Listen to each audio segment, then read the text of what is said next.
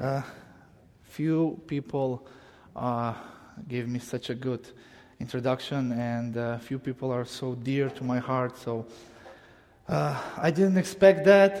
So I'm like emotional a little bit right now. So, but it's a gr- great pleasure to be with you guys because uh, at the end 2017, uh, I first met Josh, Esteban, and Joel. Joel, right?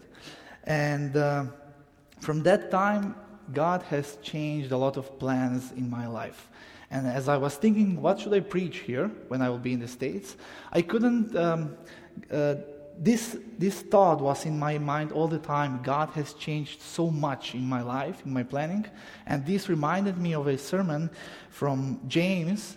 Uh, we'll be in James this morning, James uh, chapter 4, because in the time of COVID, our church, we went through Epistle of James because we needed wisdom at that time, especially.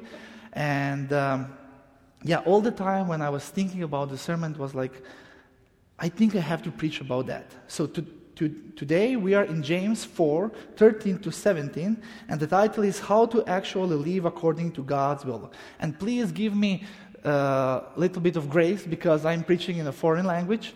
And um, if something sounds strange, in Croatia it sounds good, you know. I have an example. Um, uh, when I when in Fort Wayne, I was preaching, and uh, I, at one point I didn't uh, realize I was saying Jacob, because you guys actually changed his name to James. In Greek and in Croatia is Jakob, so it's not my fault. So if I say uh, Jacob, I'm talking about the same person. Okay. So how to actually live according to God's will. Uh, to do that, we would uh, first need to understand what is God's will. And I would say it like this God's word is God's law, God's law is God's will, and God's will is God's word. God's word is always God's will, God's law is always God's will and His word. Those three things are the same thing because they communicate the same thing and lead us to the same thing eventually. Of course, there are those ceremonial and religious laws that were valid for Israel until Christ, but we can easily distinguish them if we uh, study the Bible. But let us first take a, a, few verses to see some synonyms for God's will. I think we have those, uh, yes, verses on the screen. Psalm 40, verse 8 says, I delight to do your will. Oh my God, your law is within my heart. So God's will is written in God's law. This is that connection. Psalm 119, 16 says, I will delight in your statutes. I will not forget your word. Uh, verse 24, 35, 47 of the same psalm says, Your testimonies are my delight. You are, they are my counselors. Lead me in the path of your commandments, for I delight in it. For I found my delight in your commandments, in which I love. In Croatian, in Croatia, some people uh, would like to say many times, uh, "We are not under the law. We can be free," and sometimes they use this as their excuse. But because Christ fulfilled our love as law, the law as we sang, it is done. Christ did it for us because we couldn't, and we are saved. And now, when we are saved by grace alone, now we can delight in His word because everything in His word is brings good to our life. And is, I, I want to ask myself sometimes: Do I really delight in God's word? So I think that uh, we should discover together what is James saying about how to live according to God's will. So James 4, 13 to 17 says, uh, Come now, uh, you who say, Today or tomorrow we will go into such and such a town and spend a year there and trade and make a profit. Yet you do not know what tomorrow will bring. What is your life? For you are a mist that appears for a little time and then vanishes.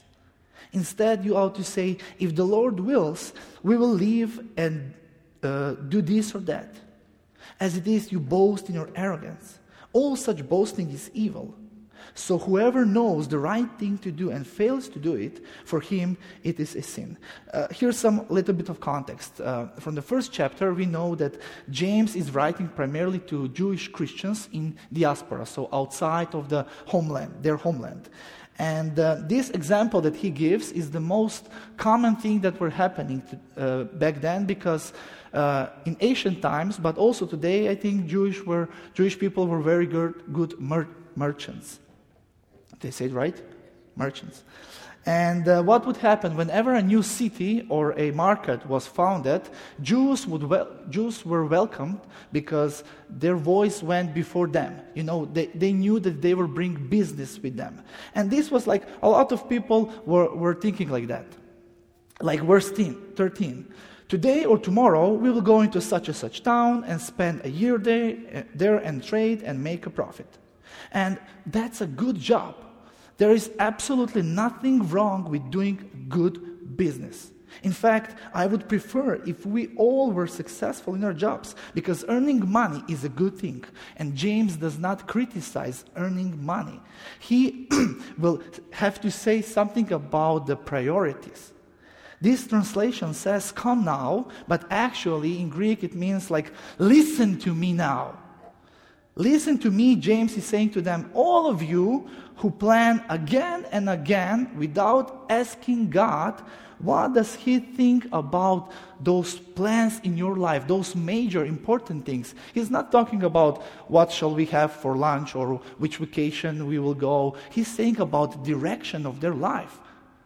And he, said, he says to them, You say that you believe in Jesus Christ, that He has the last word, in your uh, life that He controls everything, but yet you go and you just make such important plans in your life without asking Him. Like He does not exist. That was their problem. This is the context from James.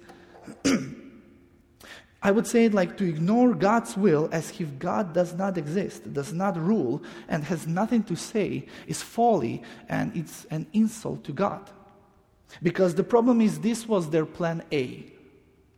And uh, why is that a sin or an insult, offense to God? Because it ignores God's rule, authority, importance, will, impact, and most importantly, this is the way how this world makes their plans, and Satan makes the, his plans. Isaiah 14, 13 to 15 sa- tells us how Satan planned.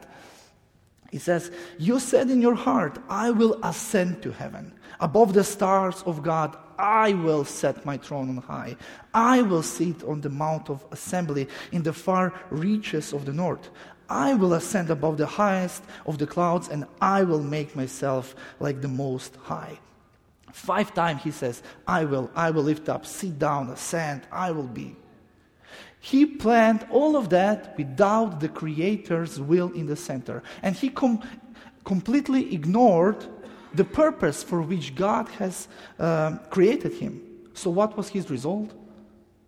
But you were brought down to Sheol. So, all our pl- plans, as I said, like not just what we will have for lunch, important things in our life. If we make our plans without knowing and without putting God's will in the center, all of that will eventually end up in destruction or lead us into sin. They will disappear, if not sooner than when we die. Because Christ is coming back, and this is a reality. And He will bring a new earth, a, a new heaven. And if I direct my life, a part of that, I will lose it in vain. So, don't plan like Satan in this world without asking God, what do you really have to say about what I really want in my life? And interestingly enough, Jake, James, not Jacob, or Jacob, is choosing their five I will expressions uh, today or tomorrow I will go. Without asking God, they themselves always chose the day and time. Today or tomorrow we will go into such and such town. Without asking God, they themselves always choose the city, the place, and spend there a year. Without asking God, they were always choosing how long, like duration, and trade. Without asking God, they themselves always chose what will they do and spend there a year and make a profit. Without asking God, they always determined what is success, what is goal. Success is not what I say, success is what God says is success. And Jacob says, You come to the church, you, you, you claim that you're children of God, that you love Christ, He is the most important thing, and yet you just run your life the way you want. And then it's like my kids, I have two children sometimes they have everything planned and they just come to inform me. Like, this is what it will happen. It's already like settled, it's done, so we just want to inform you. But things do not go like that. And how many times have I planned exactly like that in my life? I just came to inform God and like because because I say in Jesus name I have good plans. I do not plan sin. I have good plans and I say, Your will be done, actually, what I really wanted is fulfill my will because this is what I want. My will be done in heaven, God. So, I found myself many times planning my life, the, the course of my life in that direction. And Jacob is, James is saying, Why do you speak or, or consider any plan to be good if there is no will of the good one in the center? Eventually, that will be selfish, temporary human plan because it will bring me to stumble somewhere. First of all, it's foolishness to ignore God's will and His plan as if God does not exist. And the second reason why it's madness to plan without God in the very center is the fact that you and I, we are very, very fragile. This is verse 14. Yet you do not know what tomorrow will bring. What is your life? For you are a mist that appears for a little time and then vanishes.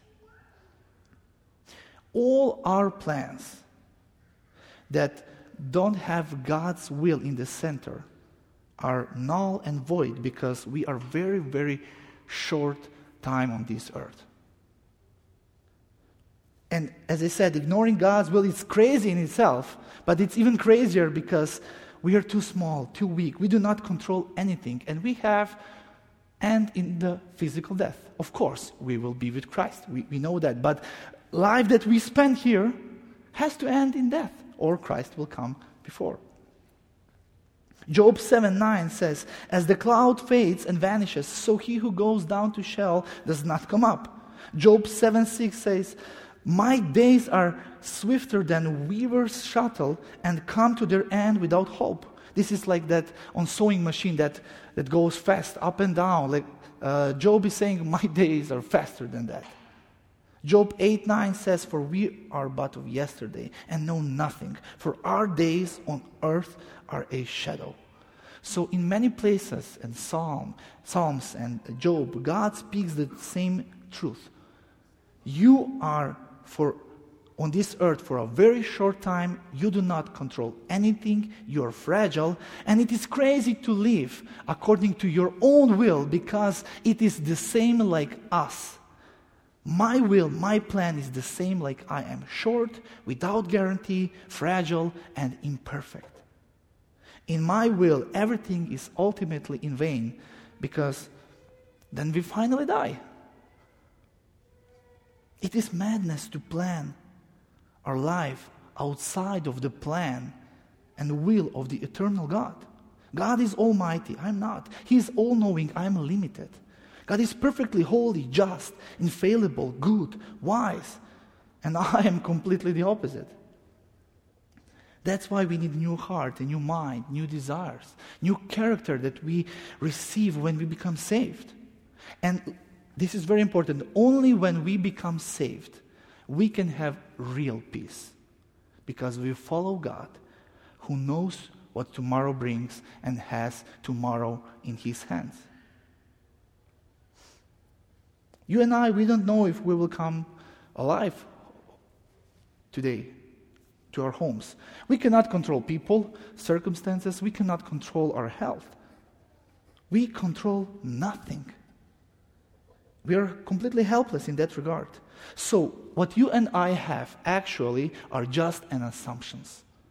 And when you plan without God's will at the center, you put everything on a line because of an assumption. That's madness.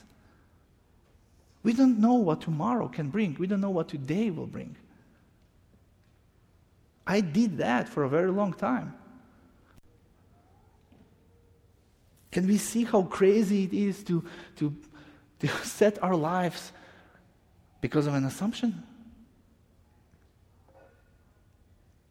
It is madness to not consider the one who, tr- who controls life and death, who holds the keys to the death and underworld, and who knows what will happen, who knows beginning uh, and the end at the same time. Maybe that's why Moses wrote in Psalm 19 Teach us how to number our days so we can get a heart of wisdom. And that means we plan, of course. I need to plan but with open hands, like, God, you know everything. You see everything from your divine perspective. Here's what I have planned. But come, Lord, and take away and add whatever you think is the best. Proverbs 16:9 says, "The heart of man plans his way, but the Lord establishes his steps." I'm not the master of my life. I'm just a steward. I will have to give an account for my life. So, my complete ignorance of my future, your complete powerlessness and my to control anything should make us stop and realize my life is so short, so fragile, that I will surely spend it in vain if I live outside of concrete will of God for my life. Like 10 out of 10. I will surely do that. And I did that.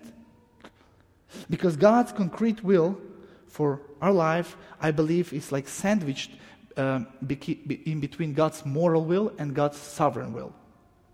The more we love and follow God's moral will on daily to daily basis, like not to be saved because we are saved, we now enjoy in God's law because it, it is done. I can fail and I can stand up and have because I am forgiven, and now I love His His His moral will. It's easier for God to uh, direct me left or right. I will not cheat in my taxes. I will not lie. And it's like God is directing me uh, easier. And the more I focus my direction of my life to the sovereign will of God, Christ is coming back. He has sent us into this world. The more I align my life, direction of my life with this, the more the easier for me is to know my purpose in this life. And life in God's will is the safest life. It's not life without pain or discomfort or momentary failures, but it's life in which you have a firm hope that God is watching over every your step and He is directing you with that perspective understanding, I think we, we should look at Joshua 1 8. It says, This book of the law shall not depart from your mouth, but you shall meditate on it day and night, so that you may be careful to do according to all that is written in it. For then you will make your ways prosperous, and then you will uh, have a good success. Success and progress is not what I say, but what God says. In my life, I thought that something was success. I was very successful. And then I had nothing. And God showed me that both is vanity without Him. Both is meaningless. So success, God's success will never become a failure.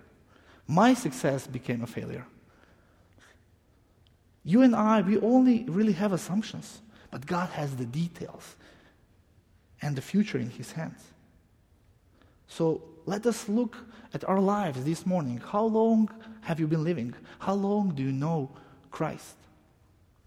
How long or how many plans have you planned without Him? How many good plans have I planned without the will of the good one in the center? Now, James gives us the answer. He, he, he gives us a principle. Verse 15. He says, You should plan like this. Instead, you ought to say, If the Lord wills, we will live and do this or that. This is a principle for our life, and we can see the same thing in Paul's life. 1 Corinthians 16 7, we can see how Paul was making uh, his plans. He says, For I do not want to see you just in passing. I have a plan. I want to come and visit you and be with you guys. I hope to spend some time with you, but if Lord permits, if in any way God will start changing those plans or stopping, I will not come. In fact, Paul Paul's life, Paul's plan, desire was so much Christ that he could easily distinguish. In one place, he says, the uh, Holy Spirit agree, we, our spirit agreed with the Holy Spirit. I'm translating in my head. And we both said it's good. So he was so much Christ that he could do that. That's possible. So if you plan your life in such a way that you always take into account God's moral will, because it's good for us, and what God expects, and align your life with God's sovereignty, sovereign will, you will go, you will be directed by, by His perfect will. And I believe that God's sovereignty is a miracle greater than any miracle because God can allow anyone to plan whatever they want and not to change that. And in the end, He will still have His will done. So that's why we don't have to be afraid. At the end, it will all work out for our eternal good. It might be painful here, but it's working for our eternal good. And then we make less mistakes and less sins because we are not so angry because our plans didn't work. My pastor friend and I were joking the other day. We were saying, that's not a sin, that's a stupidity. But stupidity often leads to sin. And all my plans, again, major plans, focus, direction, relationships, jobs of my life, when I planned without God, I stumbled somewhere. I stumbled anyway, anyhow, but I was mad. I had my future was in my hands. It's really not. So how do you make your plans? Whom do you ask for advice? Do you plan it with an open Bible in front of you? Because when we plan without knowing God's moral and sovereign will, we can brag about that. In Croatia, people would say, Those ten fingers, you know, I did it. No one gave it to me. Those ten fingers. And that's exactly what we do with, when we plan without God in the center. This is verse, uh, verse 16. We are blinded in bragging. It says, as it is, you boast in your arrogance, and all such boasting is evil. James tells them, look, first you make plans without God and His will, then you don't see the downfall in the fact that you don't control anything, you don't know the future, then you go and brag about it. I will do these, those are my plans. He says that's evil. Proverbs, Proverbs 27 1 say, Do not boast about tomorrow, for you do not know what a day may bring. Any such unreasonable planning and boasting is evil before of God. This is the evil that Satan did. he decided to go through life independent of God. Spiritually blind are those who walk through life independent of God like God is not in control. And those who see spiritually are those who walk through life dependent on Christ because they know that He is in control. He is at His throne and He is coming back. It is crucial to keep walking in the right path, not to have some special favor, not to be accepted, but because I am accepted because of what Christ did. Because to do sin, it's not like uh, I do not sin only when I don't, when I do what I know I shouldn't be doing. I also sin when I don't do what I know that I should be doing. Verse 17 says that. So whoever knows the right thing to do, and they knew it, they know the Word of God and everything, how to plan, how to live, but they didn't plan and live like that. And he says, whoever knows the right thing to do and fails to do it, for him it is a sin. And this is really bad because James is writing to the people in church who know God's will but still sometimes choose to ignore it. And this is especially painful because we all know how it is and how it ended in our lives. Right? So, not doing what you know is God's will, whether moral or sovereign, means eventually it will lead me to sin somewhere. But I don't have to plan my life like that. Because sin is, I would say, simply acting, thinking, wanting, speaking contrary to the way of creator of everything would act, want, speak, or think. But for us who have become saved, God will bring us back by His discipline, and that's a good thing. God's discipline is evidence of His love for His children. Hebrews 12, 6 to 8 says, For the Lord disciplines the one He loves and chast- this is hard word chastises every son who, whom he receives. It is for discipline that you have to endure. God is treating you as sons. For what son is there whom his father does not discipline? If you are left without discipline, in which all have participated, then you are illegitimate children and not sons. If the Lord disciplines you, it means that you belong to Christ and you are in good company with his church. In fact, listen to me very carefully. If you are saved and you belong to Christ, He will destroy some of your sources of security, some of your plans, to show you that all security lies only in His plan. We can see this in God's interaction with Israel. Jeremiah 2:14 God is talking to Israel specifically. He's saying, "My people have committed two evils.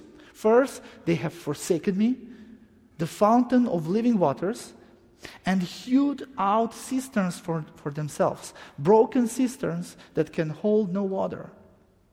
God destroyed so many cisterns in my life just to show me He is enough. He is enough in riches, He is enough in poverty. Of course, this applies only to His children. For other people, God will call them to Himself, like allowing uh, wars, earthquakes, tragedies, disasters, crimes, illness, disappointments, so they could turn their eyes to heaven and say, Have mercy on me, save me. I cannot control this. If you are there, save me. But for His children, God will intentionally destroy some of their plans and securities so we could realize all of this is just in Jesus Christ. So, this morning, is God crushing some of your plans or dreams? Maybe desires? If so, are you maybe stubbornly, stubbornly pursuing what you know it's not really in accordance with God's moral or sovereign will? God will continue to oppose that not to destroy you, to bring you back. That's why humble yourself. Go to the Father, and He will res- restore the joy of your salvation. In His hands are riches forevermore. We should ab- abandon our securities because God will give whatever is necessary to the realization of the plan to one who plans like this. Matthew 6 33. But seek first the kingdom of God, His sovereign will. He's coming back, He's, he's restoring everything, and His righteousness, His moral will. And all these things will be added to you. Everything what you need for realization, the plan, I want to see God's moral and God's sovereign will fulfilled, everything what you plan for that, God will give it to you. God, God will allow you to have. If this is a deep desire of your heart. And we don't have to be panicked when we plan God's moral and sovereign will. Because He holds the future. If you need, if to fulfill that, you need a spouse, a house, a car, this job, or something, God will allow that. But if you don't need all of those things, and I can f- find it that in Croatia we don't need all those things, God will teach you. It is good, oh my soul, to be found in you. You gave me eternal life. You gave yourself for me. What more could I possibly receive? Little bit more, and I will look you face to face. So I don't need all those things that I think I need. I need Christ. If God's promises is found in His Word, it means that it's His will.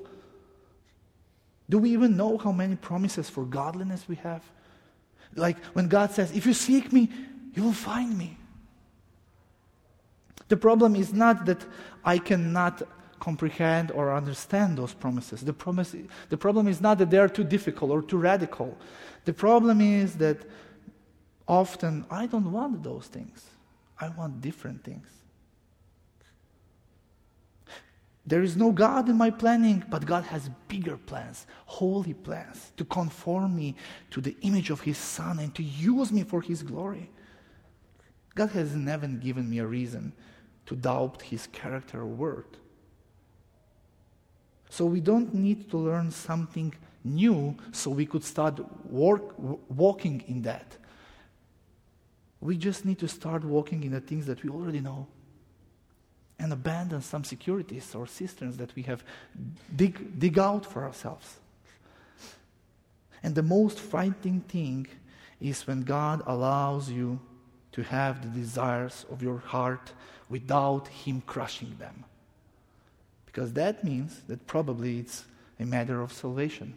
Maybe this is the first thing you have to work on. And if we are asking ourselves, what, from the Bible, what does God really want for us? Three things. God's will is for you to be saved. 1 Timothy 2 says, God wants that all people would come to the knowledge of truth and to salvation. In John 6, he, Jesus says, This is the will of the Father, that I will save and not lose anyone who he gives me.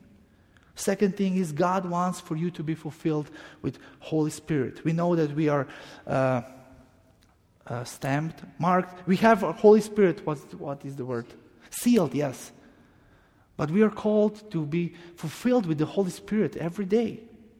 In Ephesians 5, it says, This is the will of God, that you would, be, uh, you, that you would uh, fulfill yourself with Holy Spirit. And that Third thing is 1 Thessalonians 4, it says, This is the will of God, your sanctification. So those are the three things that are clearly said in the Word of God. If you belong to Christ, He will certainly destroy some of your plans and dreams so that you would see Him as a pinnacle of your life and include Him in everything. Because look at Peter. Jesus said, They will crucify me. I will die. He says, I have a plan. If everyone abandons you, I will go with, with you unto death. So it was crucial to break. I will. So God could work. That's why he denied Jesus three times and broke him terribly.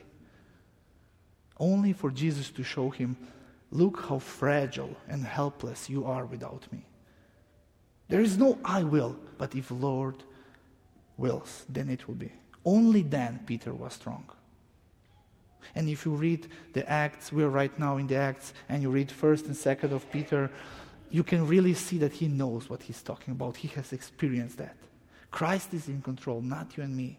Do not fight and strive to live for your own plans. Because if God didn't intend something for me, why would I strive to get it? That, that will not be a blessing for me. It will be a curse. It will be too heavy. It will take my eyes off Christ. I do not want to strive to have something that's not intend, intended for me from Christ. So, your and my problem is not that we don't know enough. It's not that we don't have the key skills. Your and my problem is that sometimes we are too strong. Too much of me and too little of God. So, how will you plan your life from now on? How to actually live according to God's will? Place God's moral and sovereign will at the center of, of your planning. And don't make plans without God's will at the center, the big plans for your life and direction of your life. Father, I am so thankful that you allowed me to be here. You, your mighty hand has joined our lives together. This is my spiritual family. This is my church family. You're taking care of us and through them. And I had so many plans with whom I could destroy that. Thank you for stopping me. Thank you for destroying all those securities.